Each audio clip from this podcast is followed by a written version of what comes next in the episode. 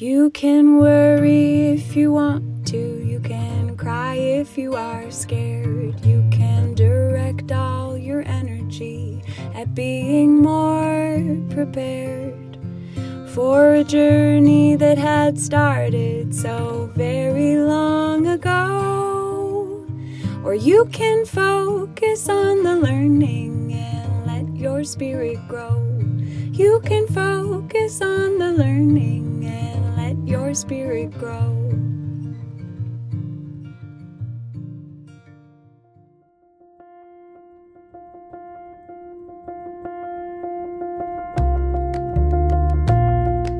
Welcome.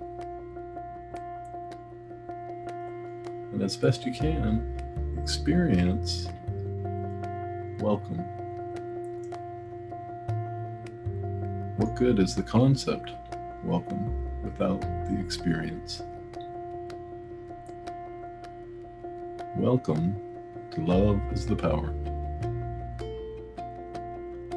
This podcast is rooted in a self inquiry method known as the work of Byron Katie, and Tom is a certified facilitator of the work. You'll be hearing a dyad, triad, group, or guided meditation today.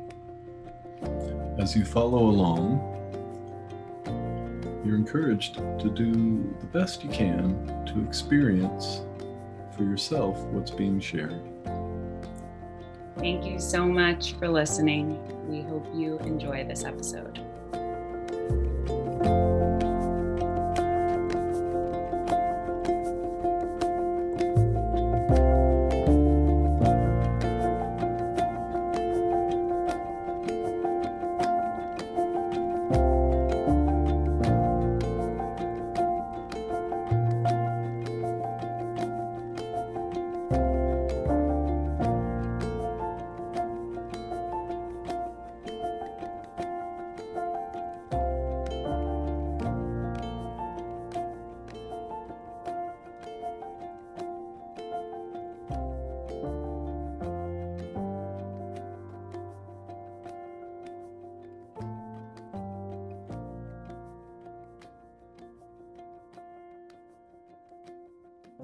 I don't know. See what this sounds like.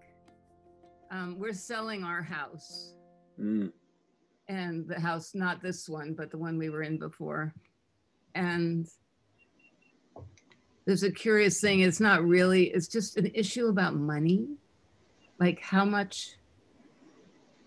I don't even know what the question is, so I better think about it. But there's some question about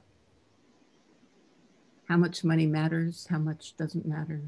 Yeah. Well, I like uh, like Kate. One definition I heard of money that supposedly Katie said was um, money is what shows up when you need something.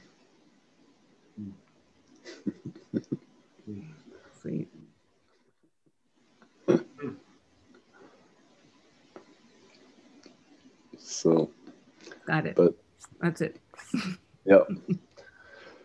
You know, so how much is is enough? Uh, there's no amount that's enough if it's if it's um, if you believe there's some if you believe your safety, security, happiness, well-being is dependent on it, then then there's no amount that is enough. Know, I have a friend who's worth he doesn't even know how much he's worth you know 50 between 50 and 100 million. And he still worries about money. So now of course you know if you're if you can't buy food Yeah. you know and you and some money comes in that's a good thing. But most of us are not in that situation so but I, you know, I, I love, um, I love noticing the stories that you know we tell ourselves, the habitual stories around money. But you know, especially especially noticing how often we'll tell ourselves we don't have enough money. Um, you know, like, uh, and it comes up, you know, just window shopping or thinking about a trip or um, but often we'll say i don't have enough money when in reality we do have enough money or credit to to buy the thing we're looking at or to take the trip we're thinking about.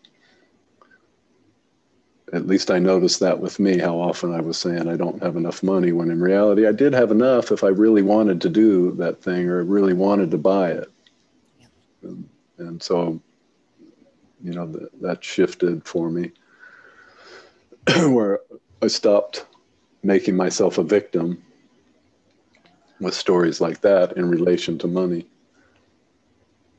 And then at some point, I was doing the work and and I just looking at my experience with money over the years and and I've had you know many ups and downs uh, you know from having a car repossessed and having to sell a home uh, to having you know more than enough so lots of different scenarios but I, I, one time I was doing the work and reviewing my experience with money, and I saw I always had enough every single moment, and that there was always a flow, a flow in, a flow out, flow in, a flow out. And uh, the image I got was like a cistern, you know, like a water holding tank, and and sometimes it was full as it's flowing in and flowing out, and sometimes it was would just flow in and out, but there was always a flow. And when I saw that image, I just completely relaxed around money, and and, and so that's been years that I haven't really thought about money. Um, in in a scarcity kind of way, in a in a victim relationship way.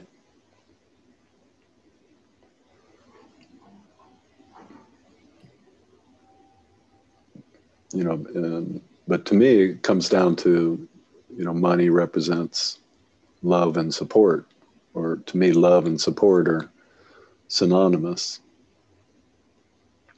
So if I believe I can be kicked out of love, I also believe I can be kicked out of support. I can if I believe I can lose love, I also believe I can lose support.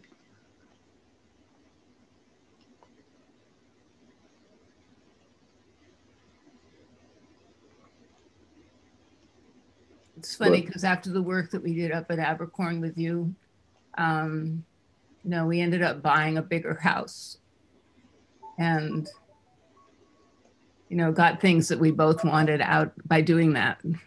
Mm-hmm.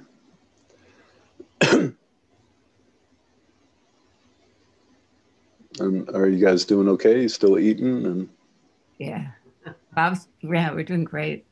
Thank you. oh, I, I I'll show you guys. I have to show this. Look at this. There we go. Oh. That's part of my abundance. yeah.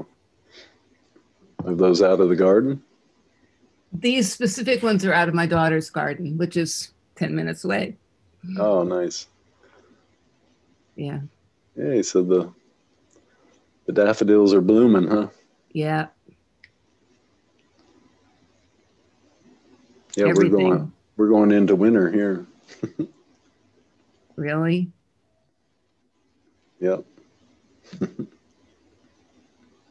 I mean, um, with yeah, go ahead. I was going to say with um, money, I I'm I'm quit my job um, just before Easter, and this has happened several times where I um, quit a job before finding a new one. So when I'm unemployed in the meantime, um, the money quest like I, I think about money with the thought I need a job.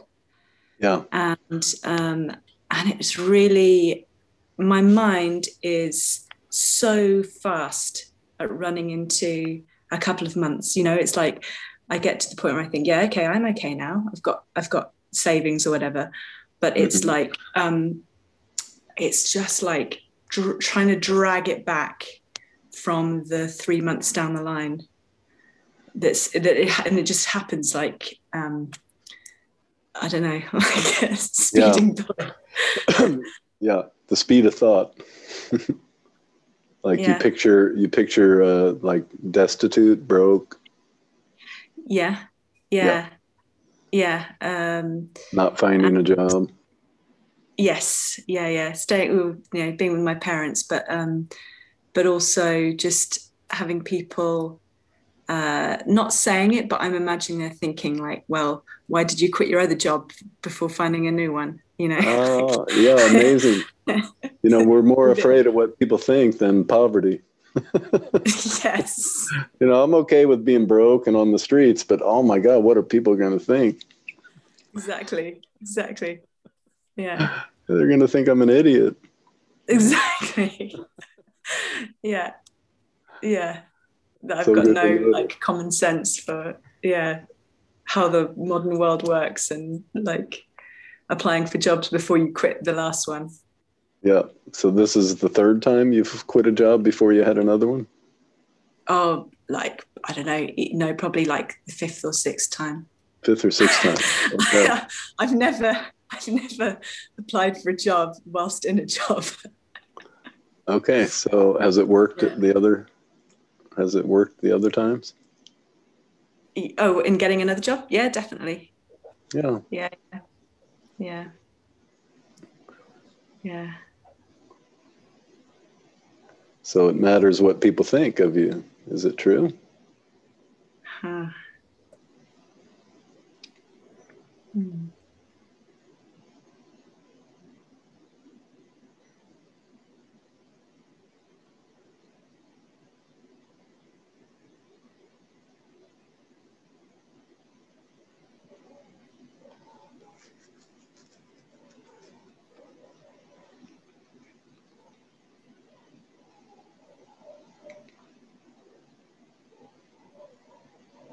Ah, yes.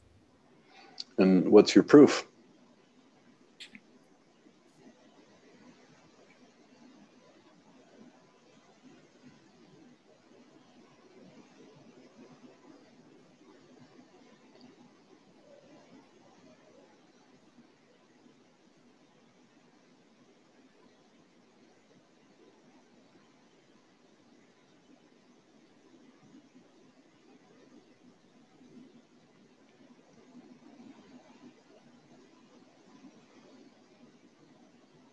Um, probably just the um,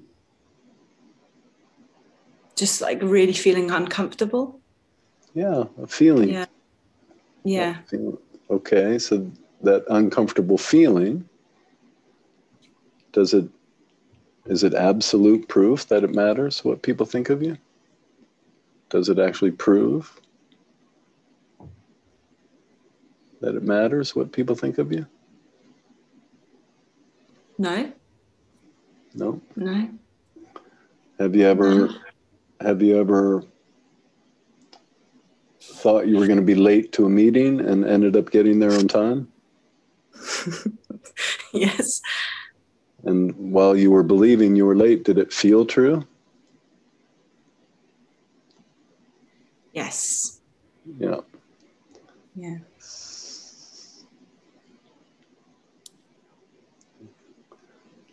Yeah. so the, the feeling proves we believe it's true, mm. not that it is true. Mm.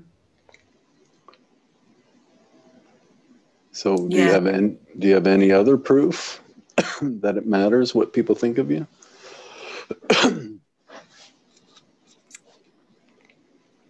um,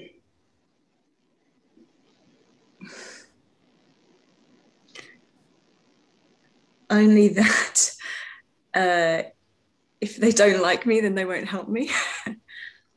uh-huh. Um, okay, so your support, your support uh, depends on what people think of you. Being supported in this existence depends on what people think of you. Do you do you know that for sure? Do you know for sure that's how support works in the universe? Mm that you're being supported depends on what people think of you. Mm.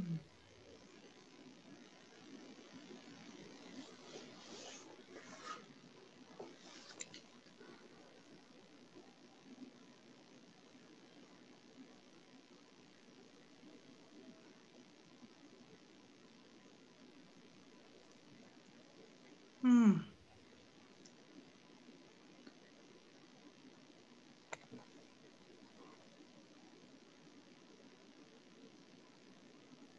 I don't know that. Okay. No, I don't know that. Yeah, and just let that in. Yeah. Don't know. Don't know for sure. That that's how it works. Mm. Yeah. I'm thinking of being too young to know what, being too young to um, think about what other people are thinking about me, and I was obviously supported. Mm-hmm. Yeah. Were your parents ever angry with you, upset with you? Yeah. And was dinner on the table anyway? Mm. Oh my God, yeah. Yeah. Yeah. Oh God, yeah.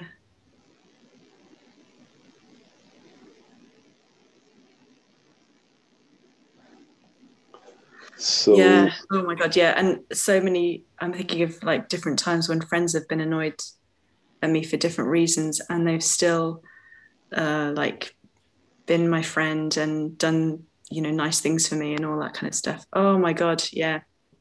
Yeah. Yes. Yeah, I can see that. Yeah. So your support in the universe depends on what people think of you. How do you react? What happens when you really believe this?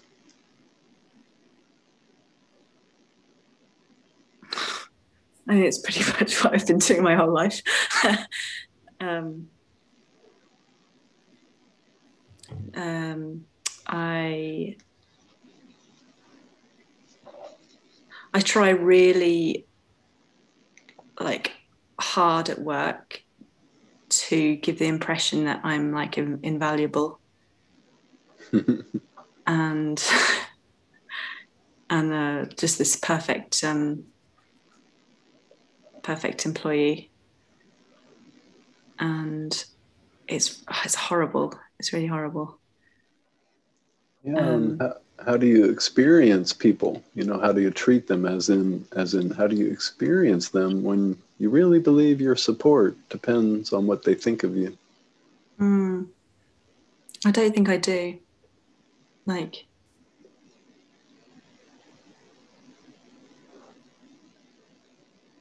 I'm not taking in them. Yeah.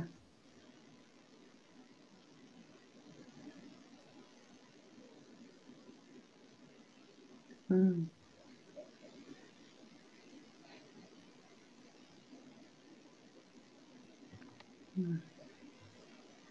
So, do you experience people as friendly when you believe your support depends on what they think of you?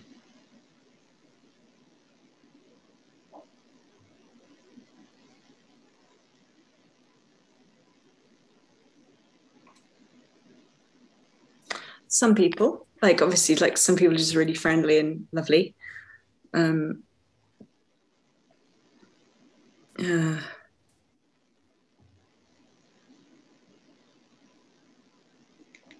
but I don't even um, look to really see them hmm if they are or not when I'm thinking that. Yeah. So, bottom line, does this belief cause peace or stress? Uh, yeah, it's massively stressful. Yeah. Yeah. So, in reality, you're free to hold on to this story that your support depends on what people think of you. And right now, in this moment, are you interested in holding on to the story?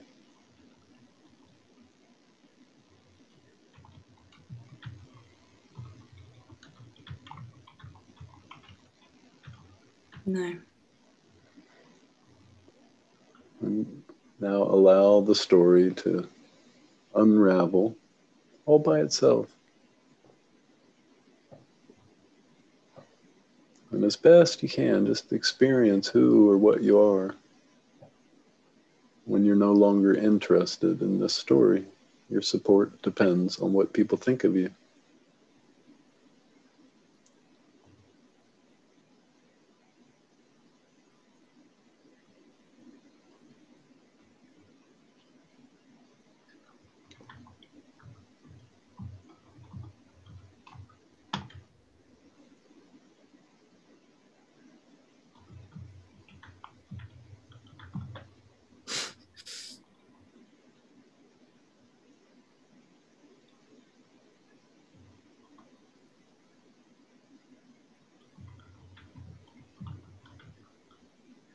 Was the question?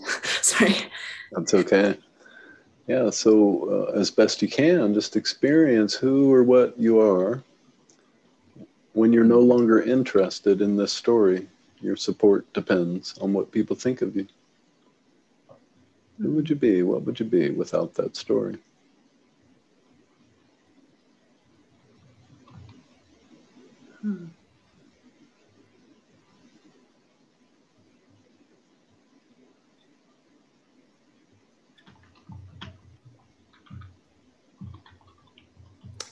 Be, I would be so much more normal. I would move at like a slower pace, I think.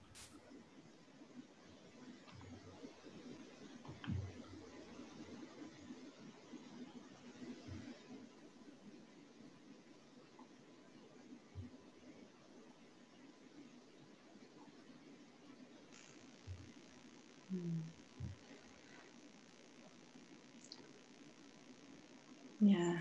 Oh.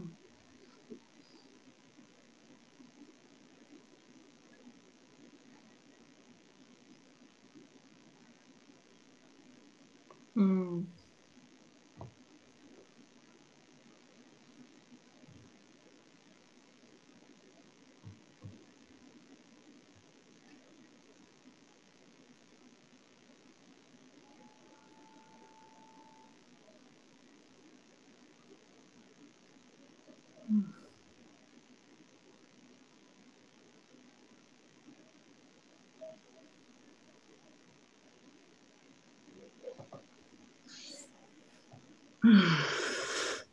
Okay, so let's go back to the original the original way we phrased it. So it matters what people think of you. Is that true?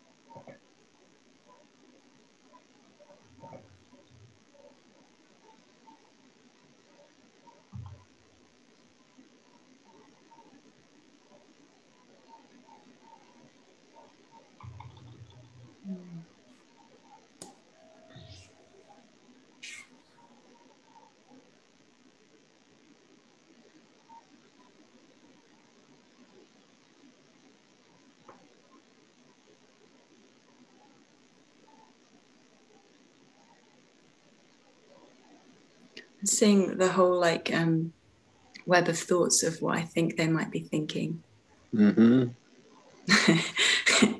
instead. Mhm. And then um, with all of that going on, and then the like way that then I try to behave to counteract that or to oppose that from happening. and it's just completely clouds out um, being able to actually just see what's happening.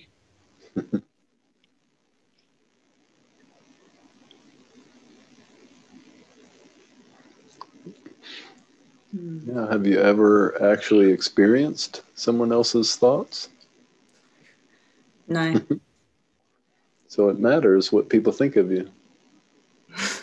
Is that true?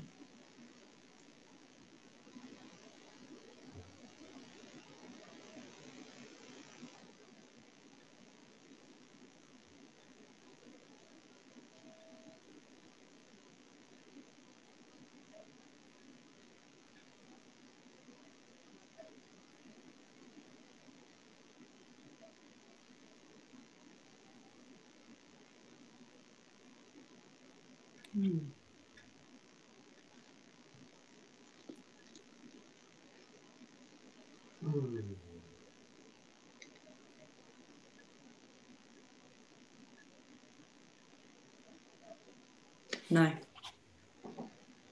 and then no in as deeply as you can.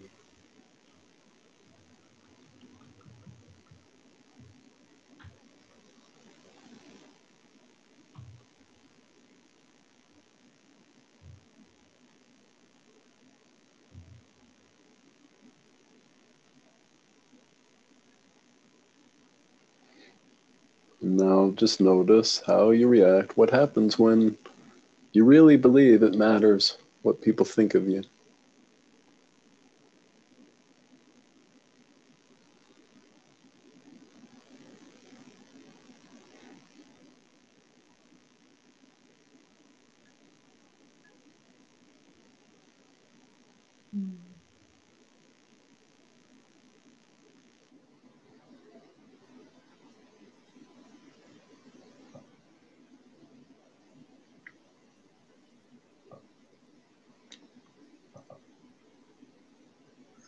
Mm.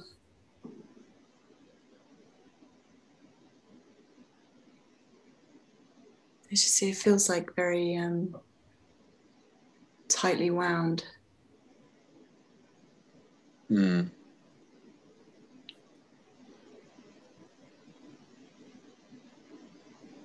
Mm.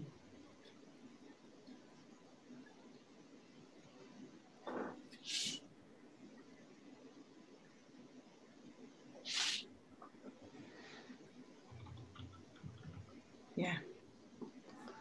So when when you believe this story, it matters what people think of you. Does it feel like you're allowed to be yourself? No. No. No, no.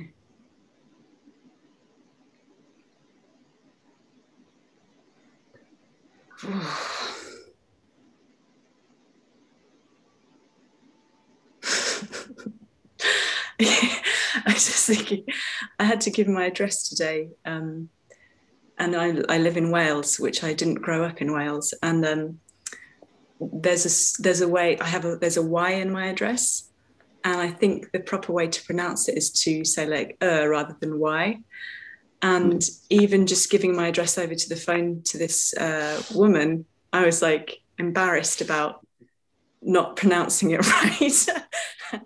And I thought, no, I can't, I, I can't, I don't, I can't properly pronounce it. I should just say why. Yeah. Even though I know it's wrong. Yeah. Yeah. yeah. That's what the thought does. Yeah. It matters what people think of me. Mm. Not allowed to be ourselves. Not not allowed to be just the way we are. Yeah. Mm. Oh, because then it's also like I see all of the um, all when I was thinking about being at work and just being more natural, not worrying what people thought. I then also saw all of the um, obviously all of the judgments about all of the other people who have been like natural, what I've thought of as lazy. yeah. That's right. How dare they allow themselves to just be natural. Yes. Yeah. Yeah. Likewise, all those people who to, who move to places where they can't pronounce things. yeah. Yeah.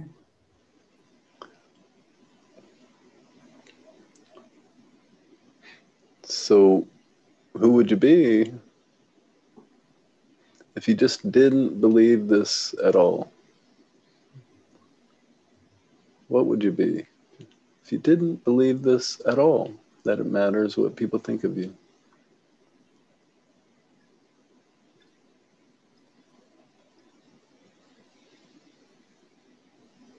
Hmm.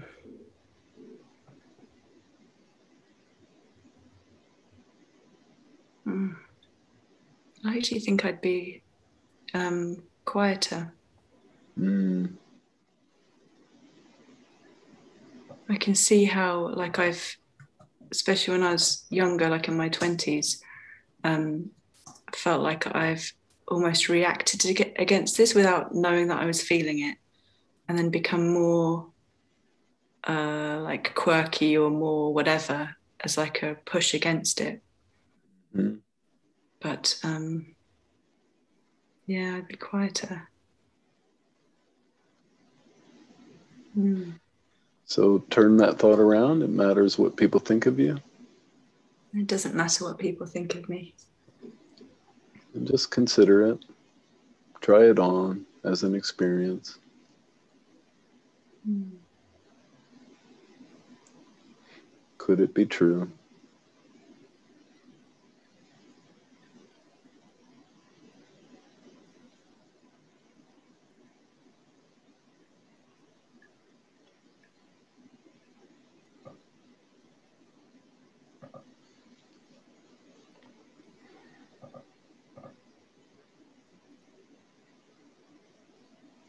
Mm.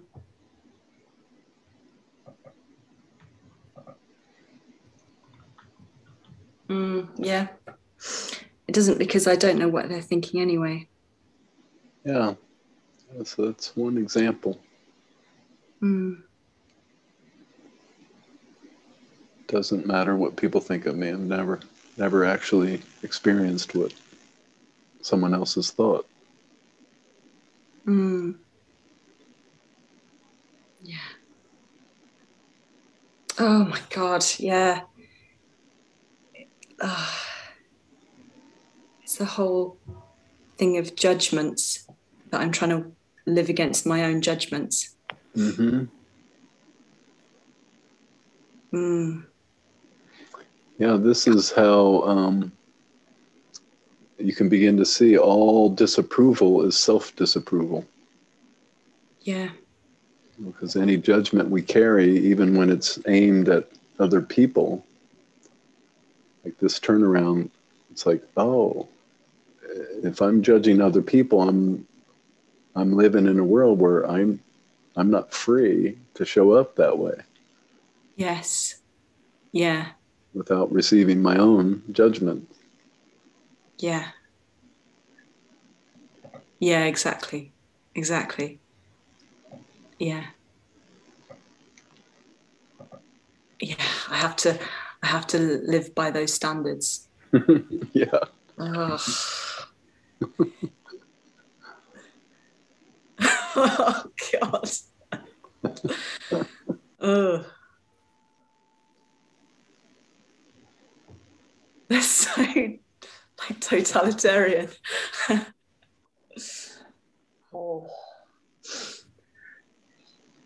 Yeah. Mm. Mm.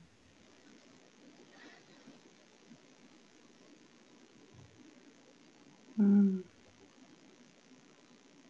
Yeah, I can really see that. Mm.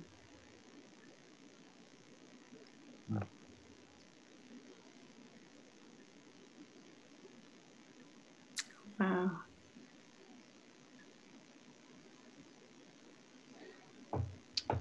So, do you see another way to turn it around?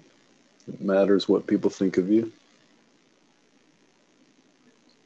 It matters what I think of other people.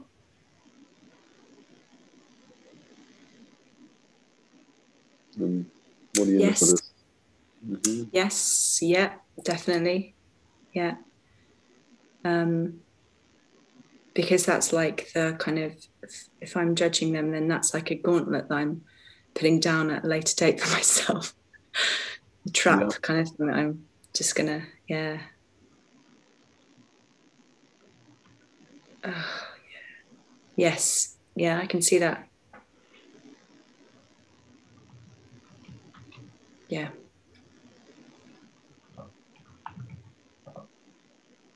Okay, see if um, Mhm. see if another example comes to you of how this turnaround's true.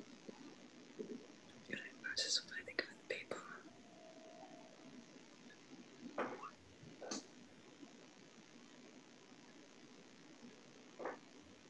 Um, because I treat them differently based on what I think about them. Yeah, that's horrible. Yeah. I mean, sometimes, obviously, sometimes it's very nice. But yeah, it's so true. Oh my God.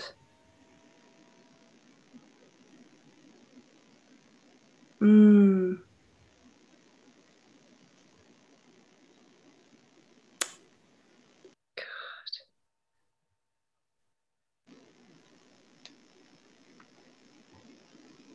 Mm, that's a really big one hmm for me. Mm. So I treat them. Mm.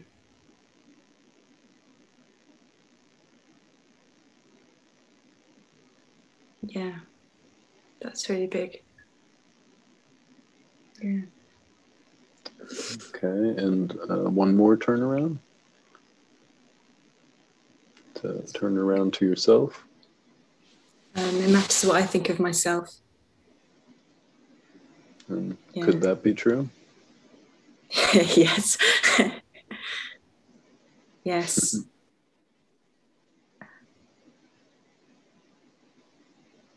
Um, it matters recognizing as well what I'm thinking about myself.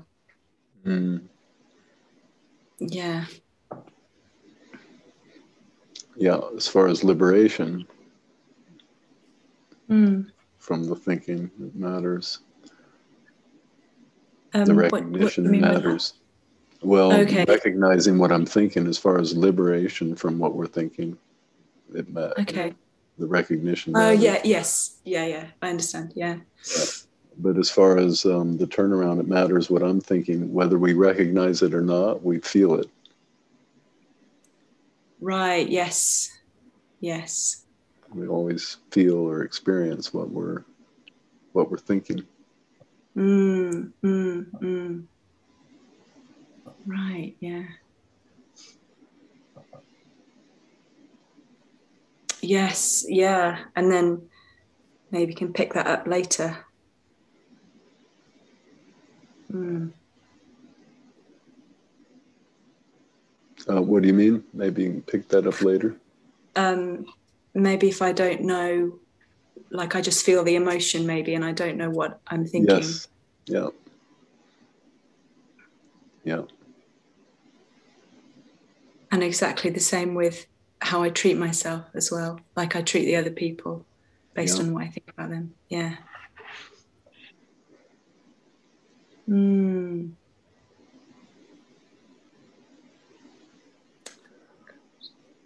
Yeah, and then we'll just put all three together. So it doesn't matter what other people think of me. It matters what I think of me. And it matters what I'm thinking of them. Mm.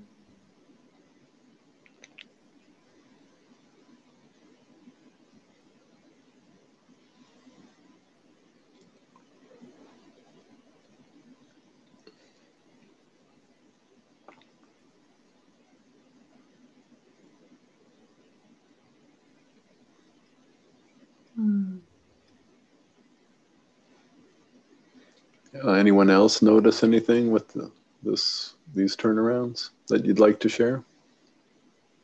Thanks, M- MG. Thank you, Megan. Thank you, Megan. Thanks, Megan.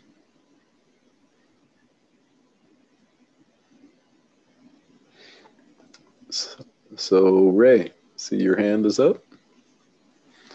Hi, Tom. Ray, a, what's up? Hello. Um, I had a quick question for you. So as I'm doing the work, I'm noticing that uh, most of these beliefs go back to my childhood, and mm-hmm. there's always some kind of, most of the time, some kind of traumatic memory. So, yeah. and generally, it's with one person.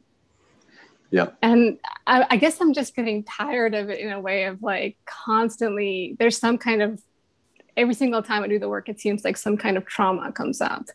Mm. I'm wondering if there's, I don't know what to do about it or if there's anything to even do about it.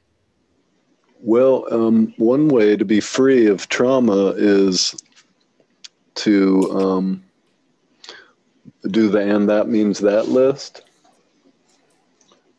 So like do you have an example that we could work with um i got i gotta leave the call in about 10 minutes so probably shouldn't well no we can just go over the the the the it, that'll work okay we don't have to go yeah so just an um, event so okay uh doesn't have to be charged just one that you have seen already so I think I struggle with uh, with silence and yeah. feeling like I can be silent. So one thing I noticed is um, like an image of feeling like I, I was followed by someone. So I, I was either required to respond or required to not respond. There was an obligation um, to be quiet or to speak up. And there was nowhere for me to go I would be followed from room to room until I answered in the appropriate way. So that's a that's a memory or a traumatic image for me. Okay, so look at that image being followed room to, room to room, from room to room until you responded. Right. So now feel, be aware of the trauma, however that shows up. So, first the memory, then aware of the trauma that goes with it. And as best you can, welcome the sensation of trauma. You don't even have to label it, just let it in. And let me know when it feels like you're able to let it in. Yeah, it feels like shaking. Okay. So now invite the shaking to tell you what this experience means. That now it's it's shaky. So that experience means what? That now you're shaking. I'm really scared. Yeah, so that's the shaking. So what what's the meaning that is the cause of the fear? This experience means what? That now you're scared and shaking. Hmm. There's nowhere to run. There's nowhere to go. Mm-hmm. Okay. And then what else? See if there's more meaning. I hate this. Like I hate the experience. Mm-hmm. Okay, so under what's underneath the hate?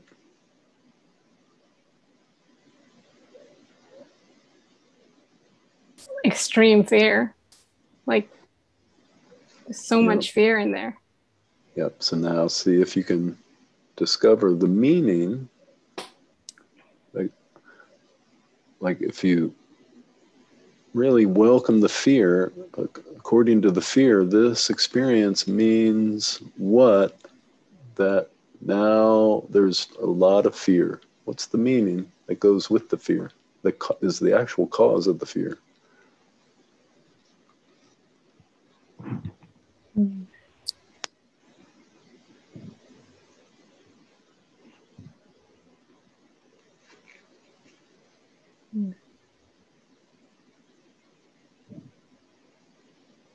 I don't know. I I can't.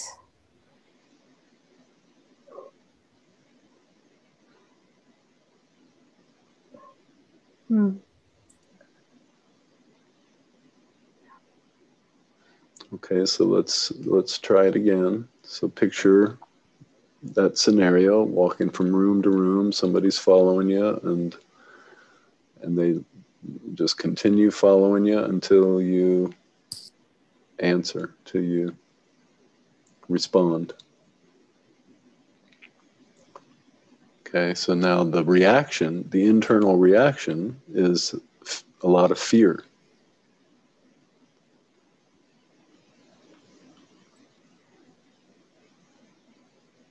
And hate and hate. That's the reaction. So welcome the fear, welcome the hate.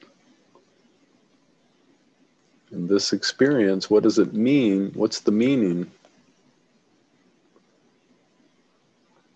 That the result is fear and hate. The result of the meaning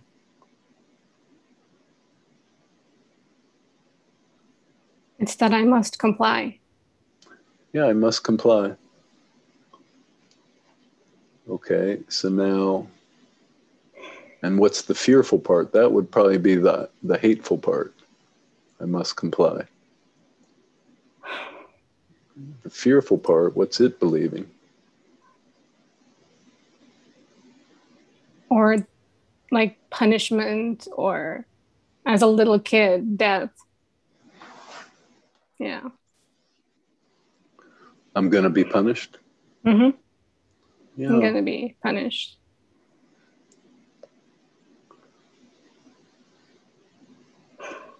Again, it's like a, it's looking Mhm. back at the past and it's seeing like screaming, hitting, insults, like humiliation. So Mm, yeah, seeing all that.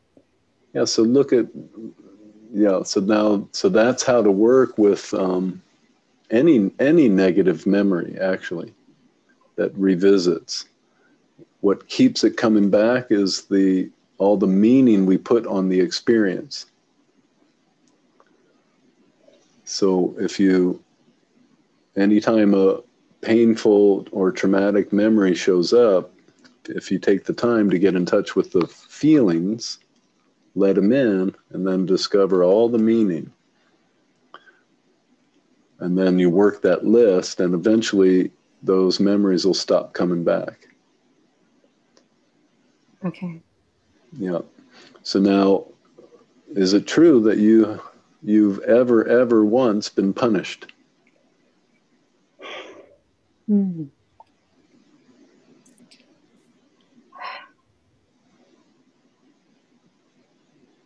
Hmm. And I and I realize you need to go pretty soon, so Yeah. we, we just stop at any time. But but you can question that one that you've ever been punished, and we've all been like hit, spanked, you know, uh, locked in our room, you know, no supper, all you know, all kinds of things that we call punishment. I guess I wonder what is the definition of punishment? that's, what's, that's what's hitting me with that question is like, because I I think through the work I can see that somebody did something, Yeah. something happened, and then I suffered. Like I I believed something and I suffered. So Well, I, you know, uh, like so say they beat me, you know, uh, so I experienced the physical pain. But the lasting pain is the belief in punishment. That I believe Ah. I was punished when now I have a concept of the world in which I can be punished. yeah, I'm noticing unfair punishment too. That's like the worst. The worst. yeah. and there I'm that's that's Okay, what'll bring up the hatred you know where we start hating injustice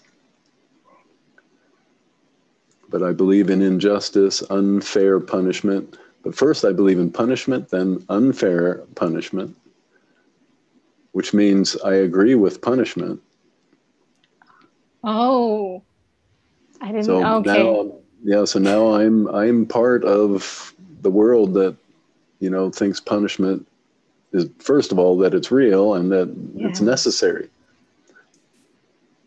oh wow. Okay. Fair punishment and unfair punishment. I didn't even realize I was living in that world. I didn't Yeah. even notice. Okay. You know, but as long as I believe in punishment, then I have to live in fear of doing something wrong and being punished, being found out. Hmm. Okay. Okay. Yeah. Well, thank you, Tom. Oh, thank you're you, so everyone. Yay. I have to go. I'll talk to you later. Okay. Bye, Annie. All right. Bye. And Deborah, what's up? Hi, you asked before um, from the facilitation you were doing Oh, yeah. with MG.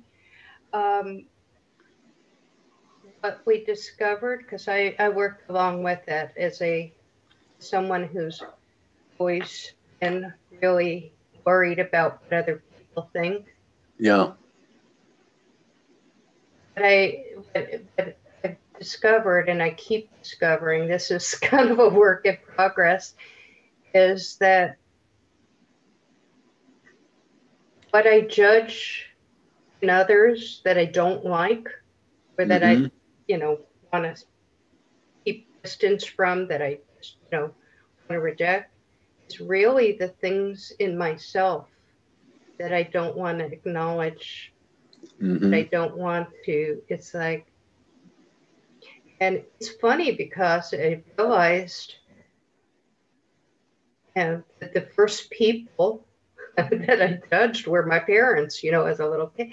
All the traits, you know, like, oh, I don't want to, you know, you hear that that expression, I don't want to be my parents. And Yeah. uh, boy, did I not want to be my parents. And Yeah. yet I notice that traits that I don't you know that um, I don't like, that I've wanted to avoid being like. Yeah. It's scary how many of them I keep finding in myself. You know, it's like, whoa. And so I can see why there's And, and I, I guess it's starting to make sense why I would be so it's dislike so intensely this traits someone else if it's something I don't want in myself. hmm Kind of makes sense. Yeah. You know, anything anything we actively don't want to be, don't want to experience or be, we're actively in relationship with that.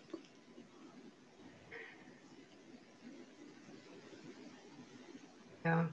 The moment I'm open to being just like my parents, then we're no longer in relationship with any of those things.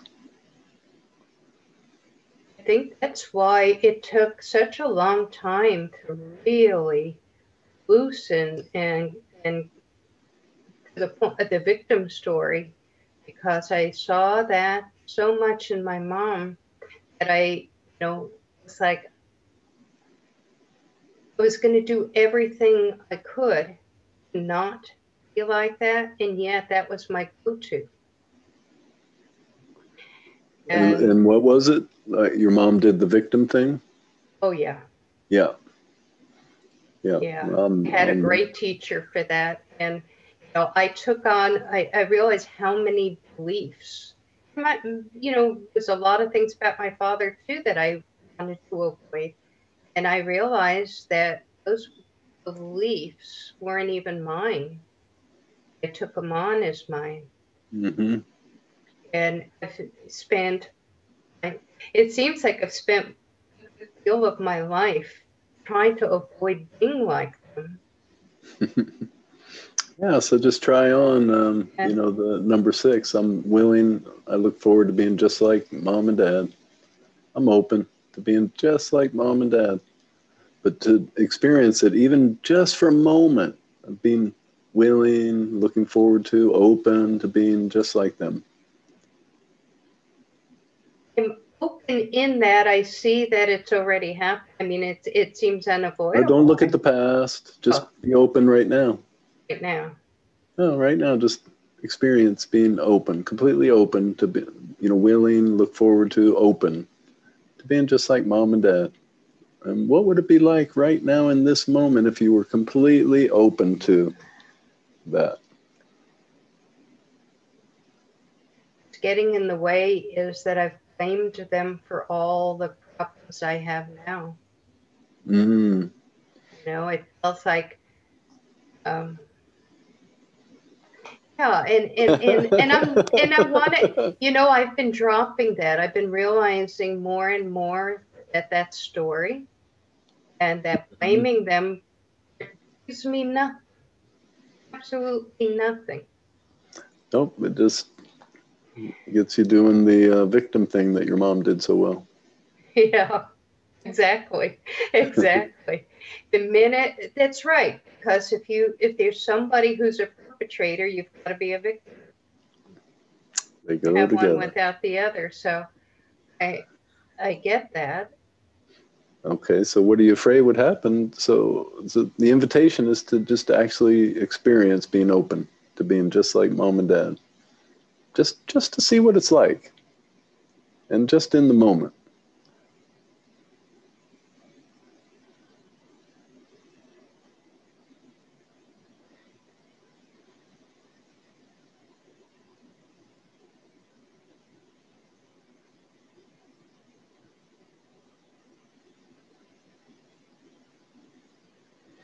Without going into the future. Yeah. It's it's like it's hard to imagine actually. I think Hard I've to imagine. im- Yeah, well, don't imagine. Just oh. experience That's being right. open. I, that's true. Oh, that's what it is. That's what I've been fighting. Is what I imagine it'll be like. That's right. I've never That's actually experienced. experience being open. Oh Nope. shoot! That- yeah, oh my we- gosh! yep, we future trip ourselves and and rob ourselves of the experience of the openness that we are. I love I love the number six, but you know, for me, I love I really like the word open for the number six. But who and what we are without our story is open, and so it's this invitation, the number six invitation, is it can take us directly Oh, to who we with- are. Yeah, without imagining Yeah, just experience being open. that, imagining I can't even feel it. Yeah, it's gone. the moment we're open, it's gone. because I can only imagine what it feels like. I can't actually feel it's imagined. You know, that's something else that brings to mind is I think a lot of times rather than actually experiencing what I'm feeling, I'm describing it or having thoughts about feeling is or what it's supposed to feel Mhm. like. a- a- like it describing the experience rather than actually having it. Mhm. Like it's like it goes so mental, so much thought. Yeah, well, you know, the imagination is so powerful. You know, so we imagine. You know, we have an image, a story, and a feeling, but we'll imagine being homeless as an example. Like, say, you know, maybe we have a fear around money, and because of that fear around money or beliefs about money, we, because of the beliefs, we imagine losing all our money and becoming homeless. But not only do we imagine losing all our money and becoming homeless, we imagine exactly how we would feel, how how horrible we would feel. yeah. And then we experience it now. Oh my gosh. And That's so right. So what with, I'm trying to avoid, I'm actually bringing. Uh, it's like I've been. so anything I it. actively don't want to experience, I clearly imagine it and but especially what it would feel like. And then I'm having that experience. And which reinforces I don't want to experience it, which makes the imagination and the feeling even stronger. and it and it instantly breaks the moment we actually experience being open, willing. So if I'm imagining what something will, feel like, let's say I assume that being out on the street, I'd feel very frightened, being alone, being yeah, good. Let's use that as an example. Okay. So you know, I don't ever want to be homeless. But of course, what we mean is I don't ever want to be homeless and feel the way I imagine I would feel if I was I mean, homeless. I have pictures of of being beaten and being, you know, very vulnerable because there's no, yeah, yeah, and but you also have images of how it would feel. It'd be scary. It'd be, yeah. you know, a lot of really bad feelings go with the imagery. Okay, so now Oh, So now what happen what happens with the number six is people will you know, it's like I'm not going to open up to that because I'll experience it. But it- because I'm not open to it, I'm already experiencing it. yeah. You know, we're in whatever we actively don't want to experience, we're in relationship with it. Yeah. And so now the mind's been scaring us with ideas of homelessness, but but again, mostly what it really scares us with is how we're going to feel when we're homeless. like we're going to feel really really miserable. We don't imagine happy and homeless. We imagine misery. Yeah. And and that the misery will be too much, unbearable, Uh-huh. and it'll be forever. It'll That's right, unbearable misery forever. you know, and it's like I'm not going to open up to that. And so we don't we don't we don't try on the experience of being willing, looking forward to as in open. But yeah. like right now, just experience being open to being just like mom and dad.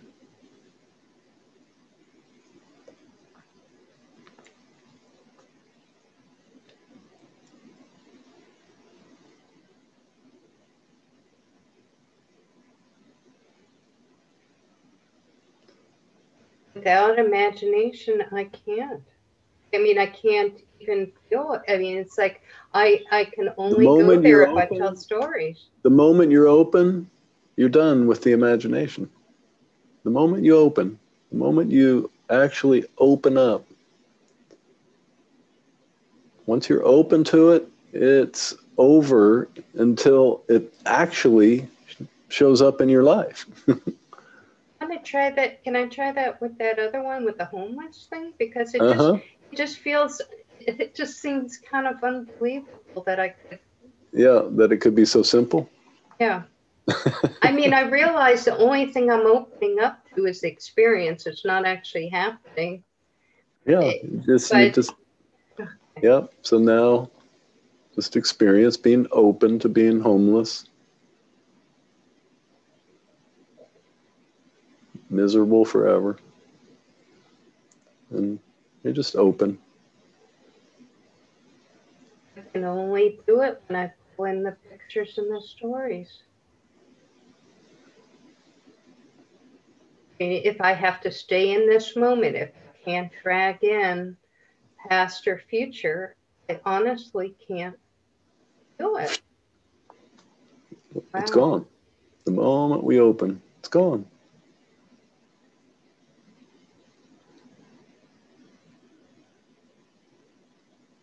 My question would be how do I stay in the moment? It seems like such a it seems like such an automatic you know future or past, but mostly future. Well, the mind is you've we've basically we've trained the mind how to cause us mm. fear and contraction. We've trained the mind as to what works as far as causing fear, contraction, holding on. So it's just a habit. Yep. Oh.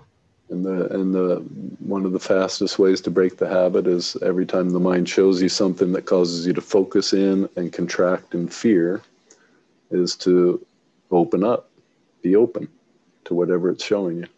Just experience being open, willing as an open. That that seems so obvious and so simple, and Good. the thought is arising that I won't remember. So uh, that it'll happen, I won't remember. Okay, so now be open to not remembering. Does the mind the mind's like, oh, I know how to get her back. We'll just tell her you're you're gonna you're gonna forget. oh man, I've trained Remember. this mind well. Oh, Yep. So now what happens the moment you're open to forgetting?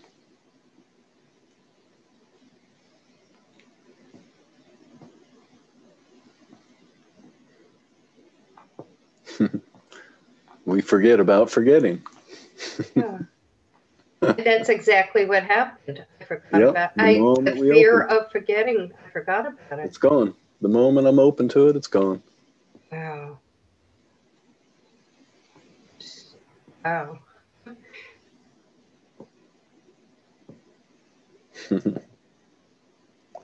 But to me, it's open, willing, open.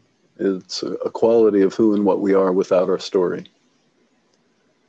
And uh, the way the way I would phrase it is who and what we are without our story is the solution to every nightmare, every problem.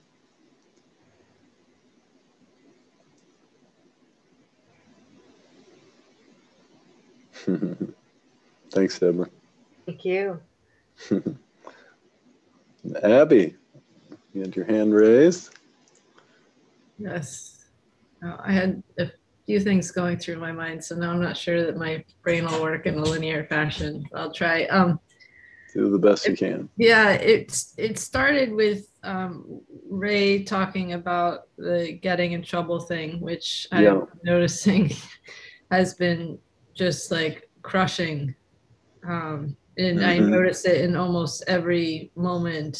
Um, but what and I think this is kind of related to it. Um, what I, my dog, um, like basically killed a raccoon this morning and um Wow.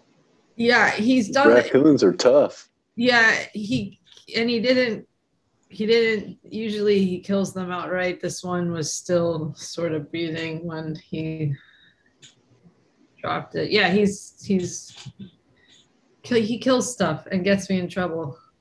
So i think so Um, you've been you're in trouble, is that true?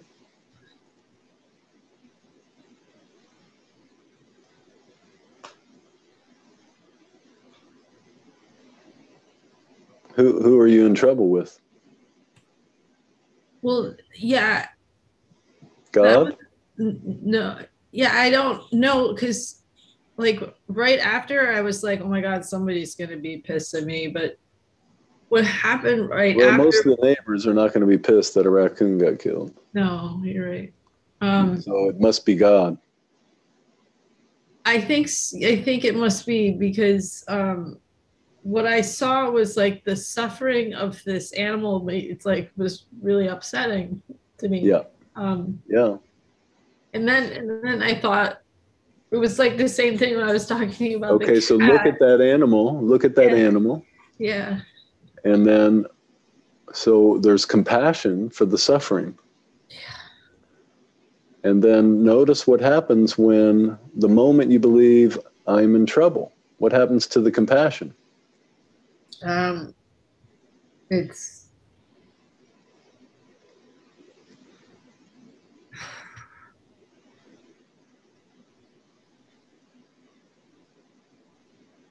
yeah, it, it gets convoluted. Yeah. I yeah, and I, I just I guess I kind of feel like somebody's got to. We actually, you know, I think something that jumped out a little bit. Um, with that if that can happen to that raccoon that could happen to me. Like there's no reason why you know i think maybe it comes down to suffering somewhere. Like i i don't know where to i don't know how to process. Okay, so does it make sense to suffer over the possibility of suffering? oh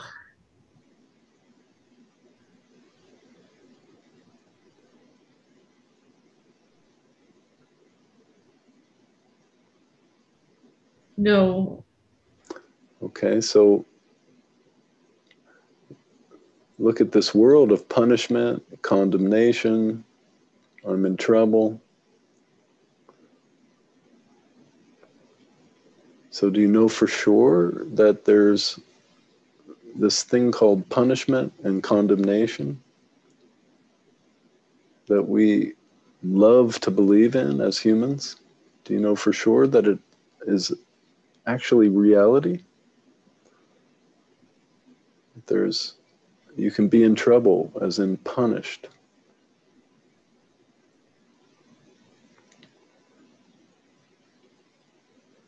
I think I'm using the raccoon as proof. Like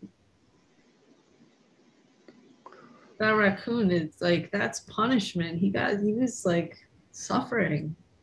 Yep, he was, he was probably in physical pain, but I doubt he was suffering the way humans suffer. I doubt he was over there going, "Geez, I'm being punished for uh, you know getting in the garbage cans the other night. I knew it was wrong. I went in the garbage cans anyway. Now I'm getting punished." So I doubt he she was suffering in the way that you imagine because there's there's physical pain and then there's this suffering like i'm being punished i deserve it i've done something wrong i'm in trouble. You know and i'm pain is being inflicted on me as a punishment. And that that kind of pain is more of a soul pain the physical pain is enough. Like we add in you know what you might call a psychological emotional soul soul kind of pain. I'm being punished. I could be punished and caused to suffer. I mean, that's that's the punishment suffering. And be kicked out of love and put into a place where suffering is inflicted upon me Yeah. but that's the world of this belief in punishment. You know, trouble. I can be in trouble, punished. So, do you know for- sure this punishment thing, this condemnation and punishment thing actually exists, is reality? No, feels like it. And I'm believing Of course it. it does, because you believe it. Yeah. So no, I, That's how it works. Yeah. So, how do you react? What happens when you really believe in punishment and condemnation? That's that's like a fundamental law of creation: punishment and condemnation, condemnation and punishment. I don't want to walk out the door. Yeah. It's like I don't even want to move. I don't, and I can't. I don't want to make any decision because it's going to lead to something happening that's going to be bad. And Yeah, because so much is out of my control. and yet I think that somehow I should have made a different decision. Like that, I do have some weird sense of control in retrospect. Well, yeah, because we didn't do something. Right. But, you know, we either have to control everything or at least do the right thing at the exact right time to prevent anything bad from happening. But I don't know how to do that, so I don't want to go out the door. Yeah. Yeah. But the mind will go, well, you could have kept the dog in. I could have gone uh, like left earlier on my trip. I could have done this. I could have. I mean, it's just like so many things you could have done, and dog wouldn't have been and wouldn't have met the raccoon. Should have trained him differently. I should have raised him this way. I should have done that. It's yeah. It's it goes. Yeah. Yeah. But that's the world we live in when we believe in condemnation and punishment. very very heavy feeling and i just like want to get away from it it's it actually kind of it's like that kind of feeling that's so heavy i just i don't want to even be alive you know it's, Yeah, don't want to live. uh-uh. You know, it's like uh, if God came to you and said, "Here, I've created this amazing world, but um, you know, one one catch. There's this thing called condemnation and punishment." And if anything goes wrong that's even remotely close to you, you might get condemned and punished. And the punishment is severe. Would would you be like, "Oh yeah, yeah, sign me up for that world, God"? thanks Yeah, it's like, no, don't want to be here. now i'm seeing it everywhere i don't know how to get myself out of it Well, is it true that condemnation and punishment is real? That it actually exists?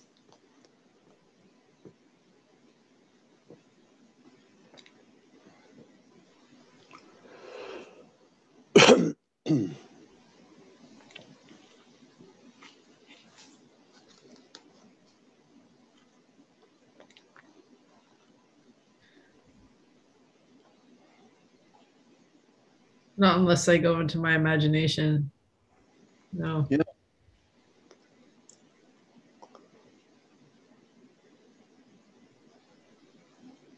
So, just as an experiment, not forever, who would you be right now in this moment if you had you didn't believe at all in this thing called condemnation and punishment? You who who would you be without the story of condemnation and punishment?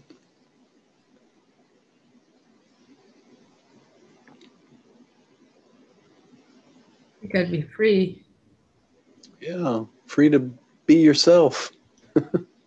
free to just be yourself.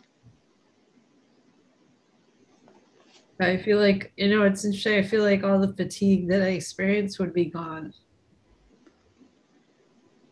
i don't know if that's true but it just feels like it Well, it's a it's um, this belief in punishment and condemnation. It's huge energy drain yeah because we're braced against life all the time. Yeah.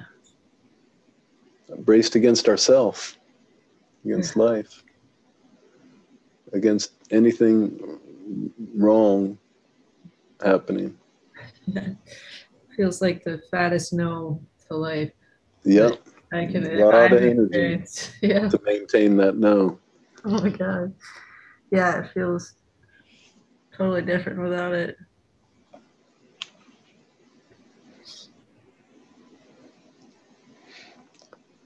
So, according to Vernon Howard, another crisis is the uneasiness of condemnation. There is no one in the entire world who condemns you. You yourself are the only person who condemns you, and pointlessly. In reality, there is no condemnation whatever. But as long as you think there is, you ache. Not only that, but a person dwelling with the illusion of condemnation is compulsively driven to do things that increase the, the illusion. There is no person, nor God, nor past experience that condemns you. You are free, and you are free right now.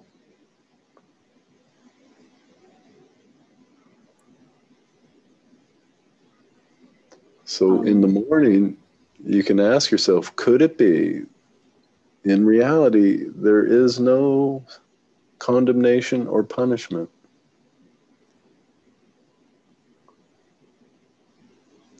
And if you notice being open to the possibility, then you can set the intention for the day. Well, today Just going to do the best I can to live as if it's true. There's no such, there's no actual, there is no such thing as condemnation and punishment. Those are imagination, those are stories. They're not reality. And I'm going to do the best I can to live as if that's the truth. And then just see how the day goes.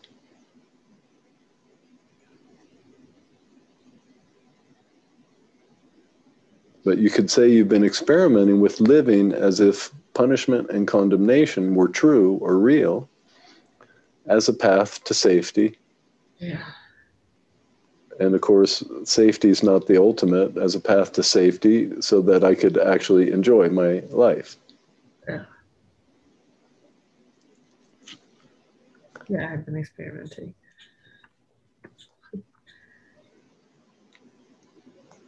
Thanks, Abby. Thank you. Yeah. Okay, friends, thank you for gathering. And um, as of right now, we'll meet again next Wednesday. And uh, weekends are, in my new life, weekends are off. So for now, no Sundays. Got it. Thank you. Thank you, Tom. Thanks, everyone. Thank you so much. Take care. Thank you.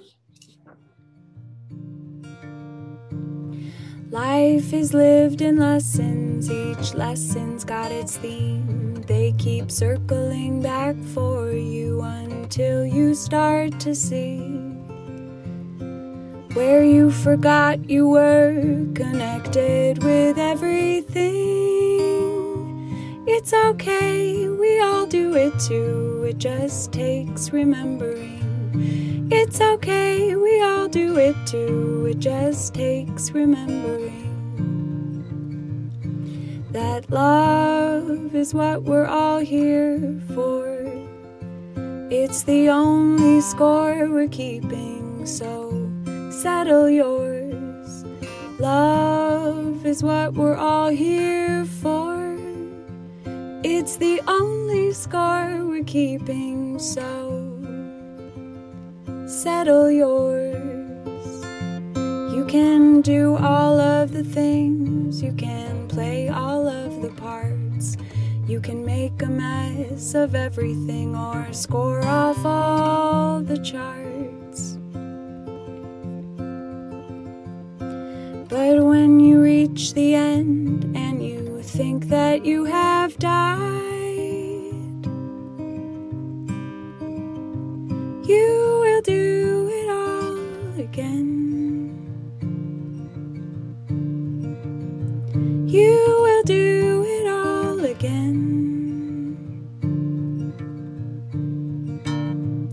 You will do it all again until love is satisfied.